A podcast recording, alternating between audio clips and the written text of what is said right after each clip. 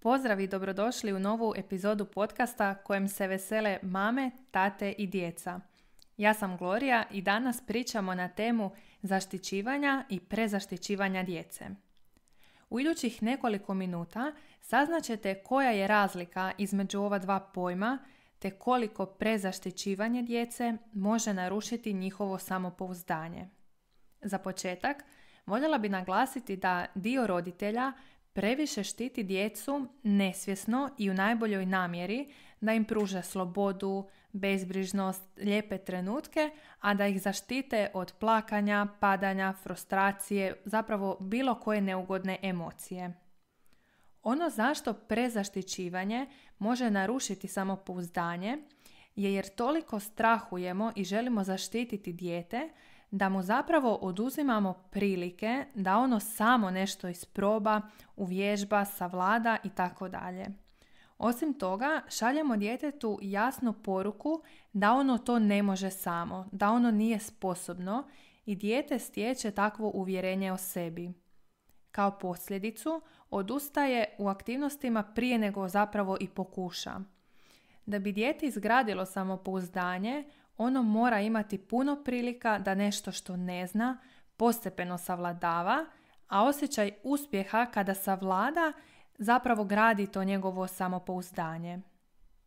Granicu između zaštićivanja i prezaštićivanja postižemo kreiranjem sigurnog okruženja unutar kojeg onda prepuštamo djetetu da nešto napravi samo. To naravno ovisi o situaciji, pa kako bi bilo jasnije navest ću nekoliko primjera. Ako nam dijete dolazi uplakano jer se posvađalo s prijateljem, prezaštićivanje bi bilo da mi odemo do tog drugog djeteta i zauzimamo se za svoje dijete. A zaštićivanje bi bilo da pružimo svom djetetu empatiju i potvrdimo njegove osjećaje.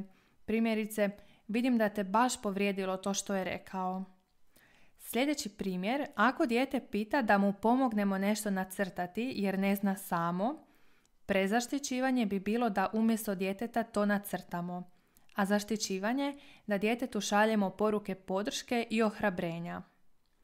Treći primjer je ako dijete ne zna samo vezati cipele, a razvojno je već spremno za to. Prezaštićivanje bilo bi da mu mi vežemo cipele, a zaštićivanje da primjerice osiguramo dovoljno vremena ili, na primjer, nabavimo igračku drvenu cipelicu sa vrpcama kako bi dijete imalo više prilika za uvježbavanje te aktivnosti te da ga pritom ohrabrujemo. Zaštititi dijete je apsolutno uloga roditelja. Trebamo ih štititi od puno stvari, kao što je primjerice prelazak preko ceste pa tako dalje. No ne možemo umjesto njih proći neka iskustva koja su za njihov razvoj jako važna. Djeca u normalnim granicama smiju osjetiti neugodnu emociju, glad ili čak bol. Naravno, napominjem, u realnim granicama, kao što je, na primjer, glad dok se dovrši ručak, ako je dijete redovno imalo doručak i međuobrok, ili bol kada trči pa padne, neugodnu emociju kada se posvađa s vršnjakom ili kada mi ne možemo udovoljiti nekoj njegovoj želji. Da bi se djeca zdravo razvijala i gradila samopouzdanje, mi im trebamo pružiti prilike za to.